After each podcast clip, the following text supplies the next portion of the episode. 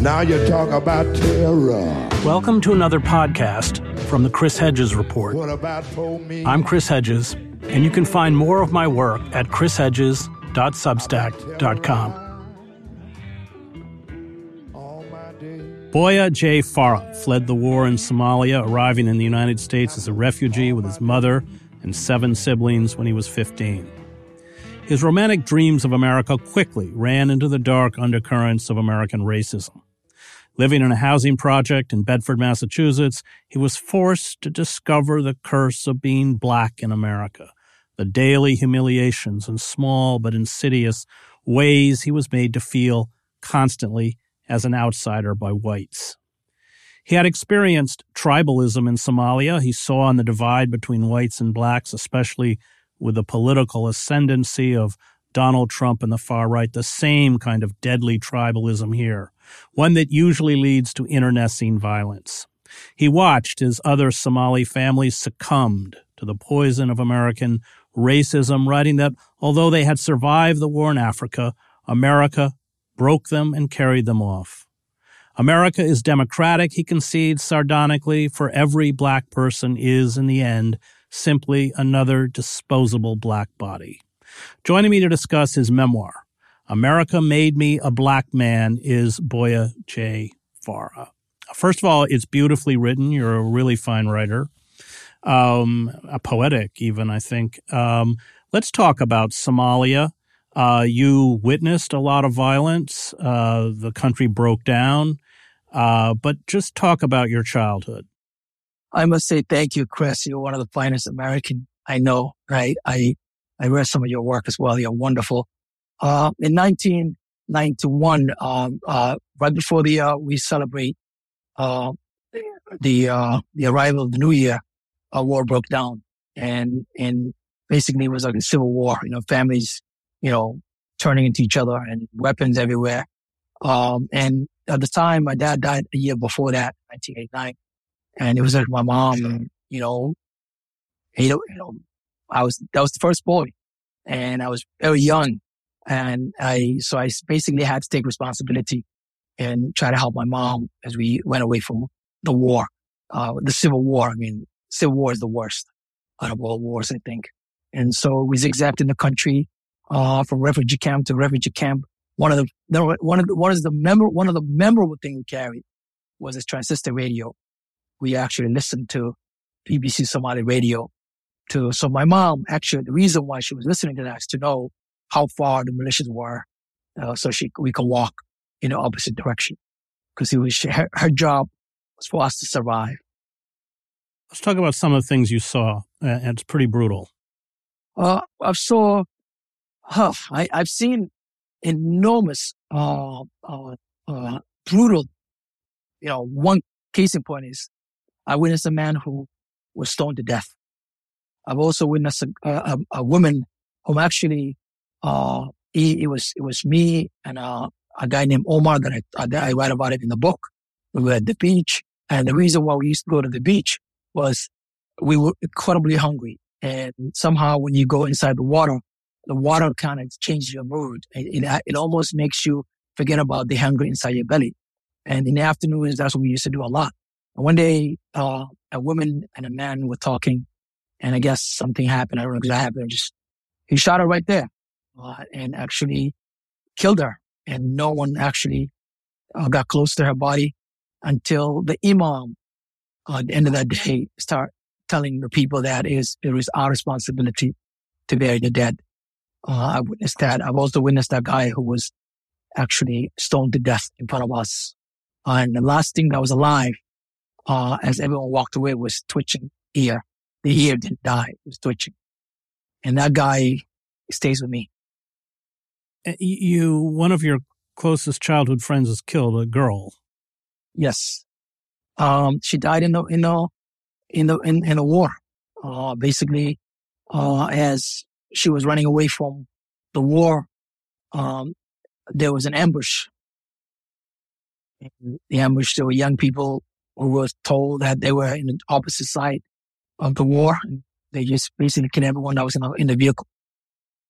So you're fleeing the violence. You end up in refugee camps. Is it two years you live in refugee camps? Is that correct? We zigzagged from refugee camp to the next for two years. I mean, talk, really, talk, talk about life in the camps. The life in the camp was actually worse than than the war. And in the war, we were, we were on the move. We were in motion. We were, basically, we were running. Uh, when you're running, you don't really have time to think. You don't really have time to moan. You don't really have time to think in the refugee camp, you have time to think. And when someone dies, you actually have time to mourn. There were more people dying of dengue and, and, and, uh, malaria than anything else. It was just barrier after barrier every single day. TB. And I remember, uh, my job being, because we have no job, my, our job as young, young kids, young boys was actually to predict who's going to die tomorrow, who we're going to bury and literally it's predictable. I remember a uh, few, two weeks before I left to the U.S., there was a dead body decaying right next to the tent that we, that, that housed us as a hospital. I was, I got malaria. So they took me to the hospital, you know, gave me, I, uh, was, I stayed there and there was actually a dead body that nobody claimed for a few days without a refrigeration. So it actually, and this, the smell of it, uh, is something that will never leave, leave me sometimes I remember when I kind of, when my nose picks up that kind of smell. It was actually a lot worse. But good thing is we didn't have, we didn't have, we, we were not running anymore. We were just stationary in one place, but people were dying of other diseases much more than the war. And you become part of burial parties. So you're 12, 13 years old, you're digging graves. Yes, uh, that was, that was a job that, that we had. And I, I mean, it, it was almost like when you, in the morning you get up and you watch the sun climb up. And at nighttime, in the, in the, after, in the, in the, when the sun goes down, you're sitting in the same place and it, the, the mind decays. So, you know, that was our job. And somehow when you, someone dies and you're participating in the burial, it's almost like a job. It's almost like activity. It's almost like something to do. I know it's kind of weird, but you know, we expected it to die, you know, so it's not like death was like drinking water, literally drinking water. It was like nothing. We were numb to it. And to get money, I, I before we went on the air, you told me you were you used to sell loose cigarettes. But talk about the because you're you know tremendously your family's tremendously impoverished. Talk about what you had to do to get any any amount of money to survive. My mother used to sell, um, you know, um, she'll buy grain and rice and put a, a cup in it and sit right on, uh, on the road. And so people passing by will buy, you know, uh, will buy the rice or sometimes she'll have nothing to bring us home. To help her, I actually used to buy a, a, a pack of cigarette and si- sell single one to, to our fighters. And sometimes the fighters, I remember one time, uh, you know, fighters, sometimes they just put a gun to your face and, you know, you, you just give it up. Um, so that was actually my job to sell cigarettes during the war and, and also tobacco. I actually learned how to do, how to put together, make tobacco, you know, buy different chemicals, buy the tobacco. The cheapest one there is make the tobacco and, and wrap it up with, uh, uh, plastic bags that I collect from the streets and, sell it along with the, with the tobacco, with, along with the, with the new cigarettes. And that's how my mother put food on the table.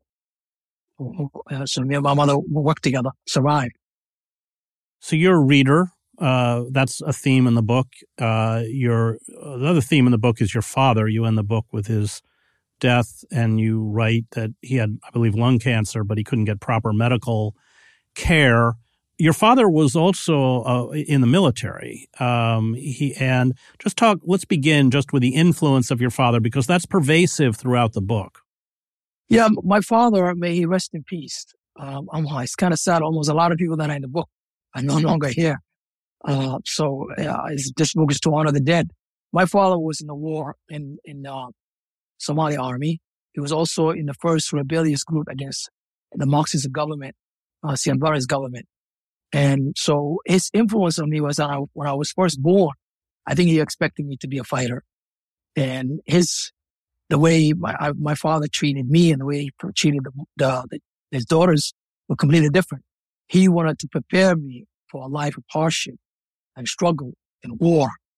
And because the, you know, his life was about that. And his, fa- his father did the same, same thing. Um, so my father prepared me for, uh, what we, you know, the war to come and the struggle to come. So a lot of the things that how he prepared me, he took me to a valley, uh, when I was really young. And the reason why is he wanted me to man up, completely become a, a nomadic warrior who has absolutely no fear except God.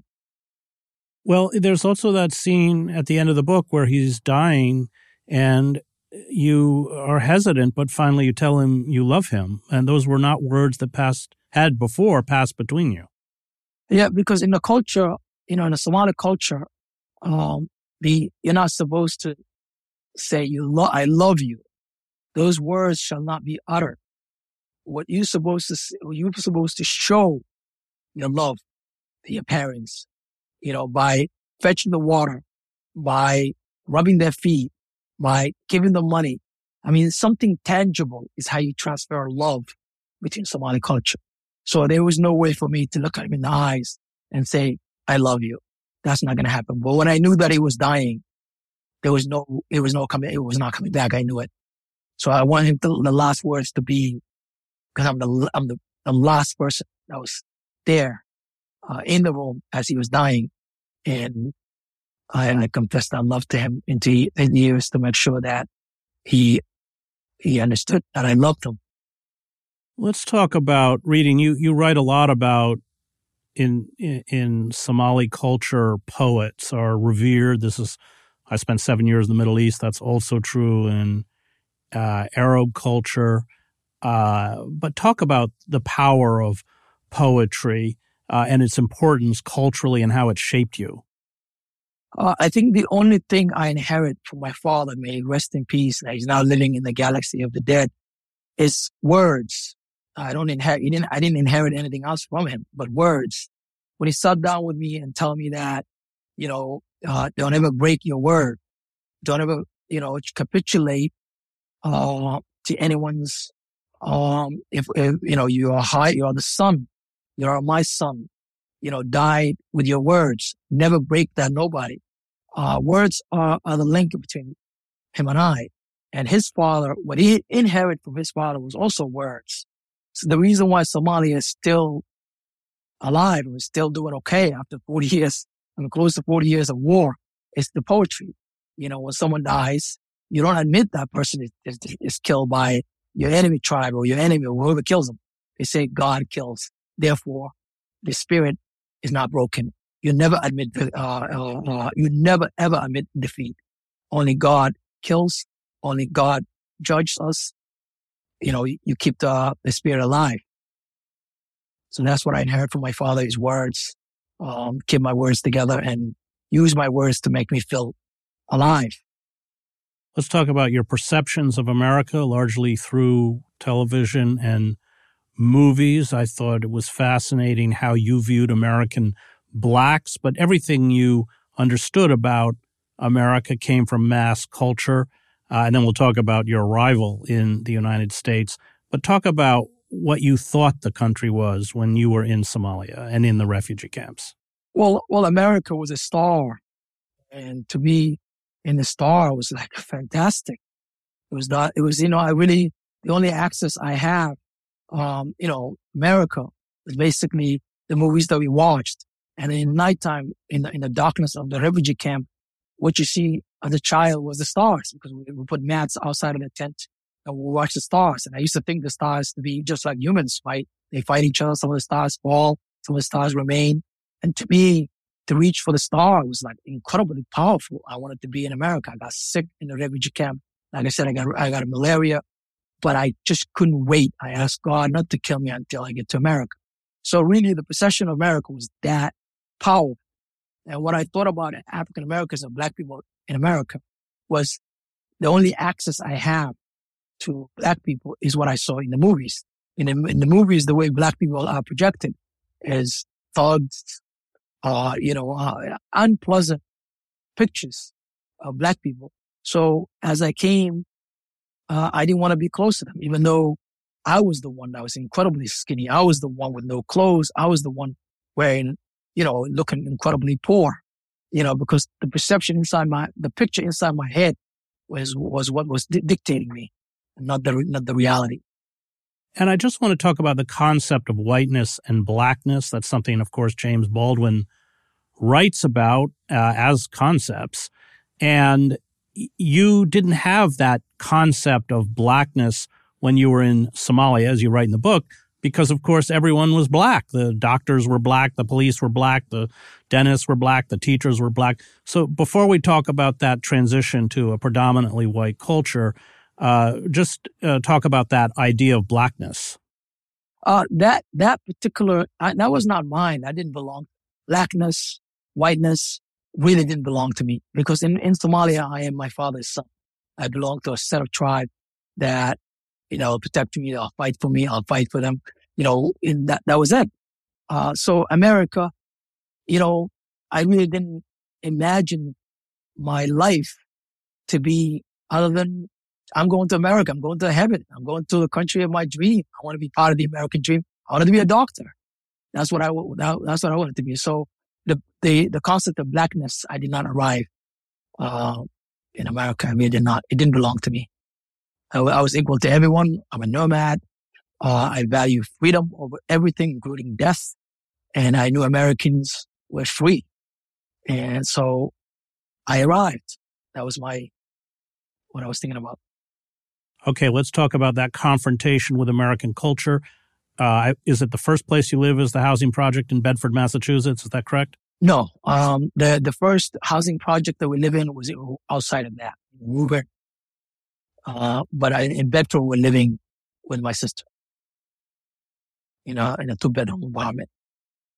So you, you run smack into the reality of America, which you write about quite powerfully. Talk about that. And in the beginning, uh, even though uh, things happen to you, for instance, you go to buy, I think you're about 16, you go to buy a piece of pizza, you save money to buy the pizza. And when you walk into the store, the owner lifts up a knife uh, and, and tells you the police are right, or police station's right around the corner. You don't confront it. You, in fact, walk outside quite sheepishly and eat your pizza outside. But talk about running into that reality. Also, you write when you're in bed in the housing project in Bedford about being near a white community, uh, but you're segregated and in many ways isolated be- because of the fact that you live in the projects. Yes. I, in many ways, I was young and naive and I didn't understand America. The danger of it didn't belong to me. The danger of being black in America didn't belong to me. And the enormous I had so much love I was so much gratitude. I came from death. I was able to be alive, let alone confronting that guy. There's no way I could confront him. He was the America I that invited me into the country. He was the America that I wanted to be. So when I went into, into that, and he knew me. That's the sad thing about it. Uh, he knew because I, I, I biked into that shop so many times and exa- I know exactly where it is. I actually visited it recently. It's not there anymore, but it, I, I was just, it was just, there was no way for me to confront, uh, what he did because my imagination of America was completely, totally different. I was also young and also, uh, living in a, in a project. I, once again, we were, we were great, you know, that we were actually had, we actually have hot water and cold water and food and a fridge, you know, so a newcomers, when you came from a, a place that I came from, you know, you have enormous love for America. There's no way that you can, uh, you can, you realize what's happening to you is wrong, but where you came from is quite harsher. You have no place to go. This is home. You have to, you have to capitulate and learn to be, you know, part of the society. But my inner culture resisted for many, many years. You write about going to college. You work for 10 years for a company where you run into kind of insidious racism in small and big ways from white co-workers. You open the book by talking about being stopped by police in a white neighborhood. It's quite a powerful chapter. Talk about that process of discovering, let's call it the dark heart of America. Yeah, I, I, I think that immigrant life like mine is not an American until you get to drive. When you get to drive, you get stopped more frequently. Uh, and sometimes you already know that you're going to get stopped. I remember me and my brother driving on the opposite direction, a cop going the opposite direction than us.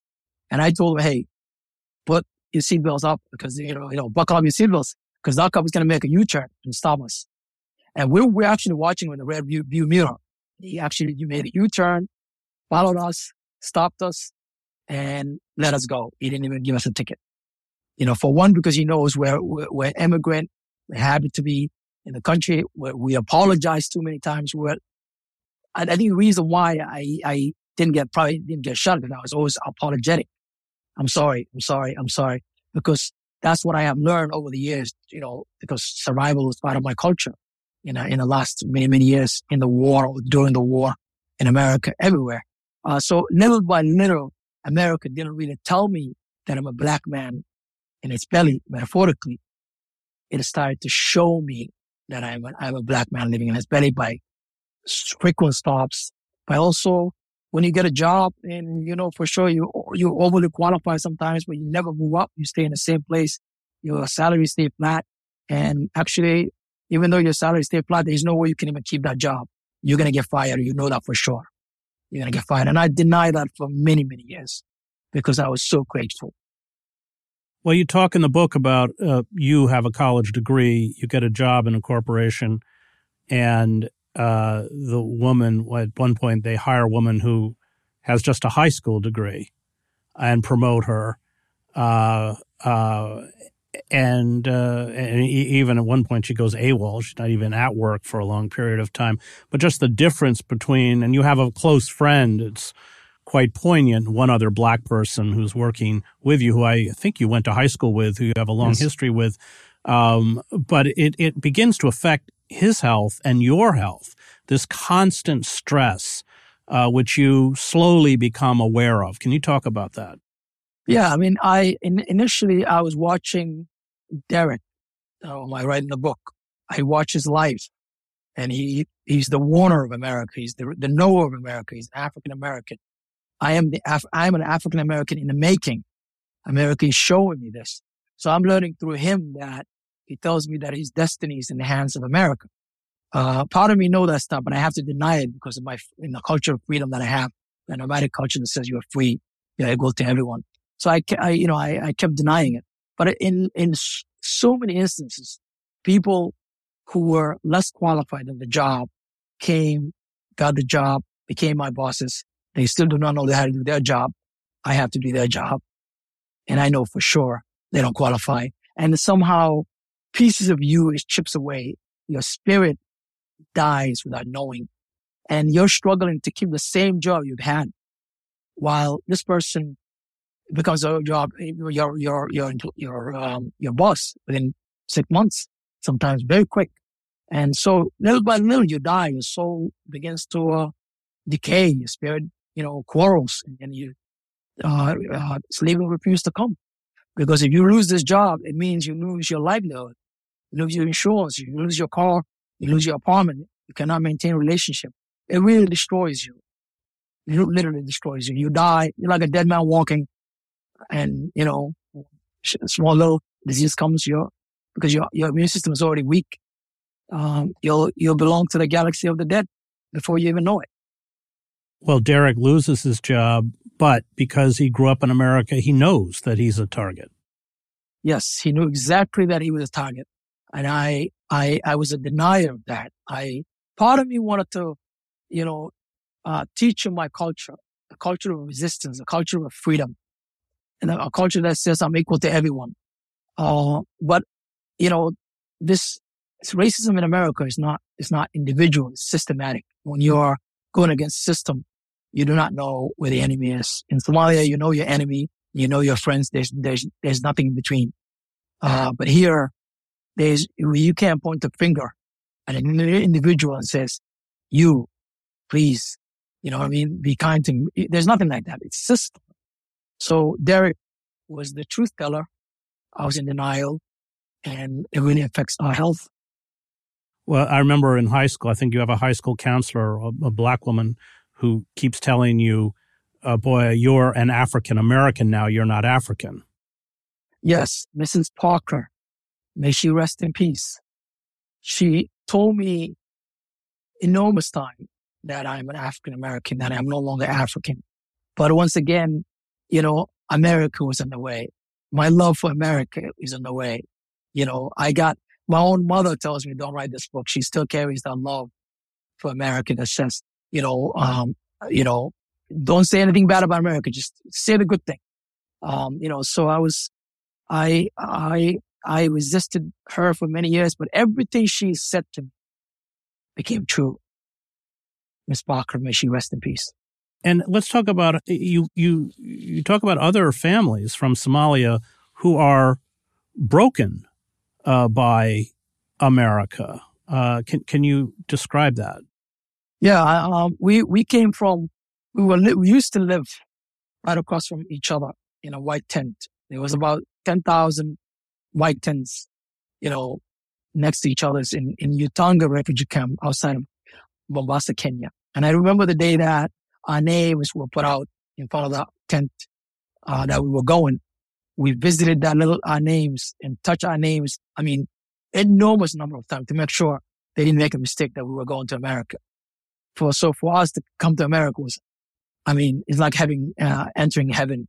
But they did not make it. Uh, one succumbed to uh, drugs, and the other one went mad. The one one kills himself. Uh, the other one went mad, and the one that killed himself is actually the mother was. Um, the cops asked him, the mother whether if she killed her son. Uh, but, I, but I, just want to interrupt, boy, because this is yeah. after they come to America. It's not in the refugee camp. Yeah, no, no, no. We all came in the same plane. Right, but that America, but their family disintegrates once they're here. Yes, their family disintegrates. The son dies. One went mad. The girls went, you know, ran away, and the father died. And so it's it's gone. The family no more you use strong words. I mean, you talk about America breaking spirits. Uh, you say America is on the path of those two broken souls who are responsible for maiming and killing without any justification. Once you do that, you're looking in the face of your own demise, sitting on the edge of your own destruction. These are uh, essentially homicidal forces. Uh, because uh, I, I, I know I'm a knower of a lot. I mean, I've survived war you know, those who, you know, if you don't, if you don't, you know, confront the brutal reality of black people in this country, and it's, I know it's hard to admit, but it is something that we must do, uh, to confront the brutality and so we can move forward. Uh, when you're carrying, uh, you know, destructive, destroying other people's lives, it, it comes back. It really does come back. And when it does come back, it comes back massively. Uh, so this, I wrote this book for America. I, I, I, I really want to warn America. It's almost like, you know, I, I have enormous love for America, but I also, if I don't tell the truth to America, then I feel like, you know, if death comes tomorrow, I didn't really do the right thing. I, I think we, we, we have to confront the brutality of black people's lives and amend what has been broken so we can, this country can move forward. And that's the very reason why I wrote this book about that. I just want to read this passage. You're writing about white people. They are afraid. I know that. The white people and their police force are afraid. What frightens them is not the 13% of the population, the black people, that they fixate on. What frightens them in the end is the memory of their own ruthless brutality, the judgment of their own conscience. The past always comes alive in the presence, in the present. And with the passage of time, the history of race takes its shape in each individual soul, black and white. And I think you argue in the book that with the rise of Trump and the far right, essentially that poison is now eating away at the at the at the body politic of the country itself.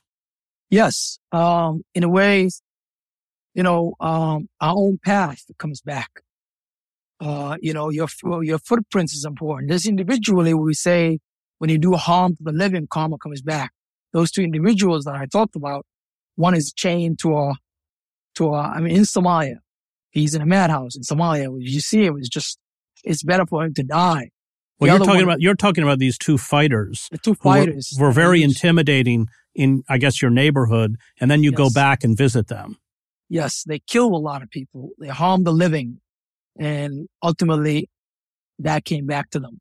Well, I use that example for America in the larger sense. I mean, the, the rise of Trump, the rise of all these things. It's nothing but, you know, what we have done in a way that it's time for us to admit it and just say, Hey, this is part of our history. Let's move forward. This country needs to move forward in terms of fixing what's broken. You can't move forward if you don't know who you are. That is true. We're going to stop there. That was Boyah J. Farah on his memoir, America Made Me a Black Man. I want to thank the Real News Network and its production team, Cameron Granadino, Adam Coley, Dwayne Gladden, and Kayla Rivera. You can find me at chrishedges.substack.com.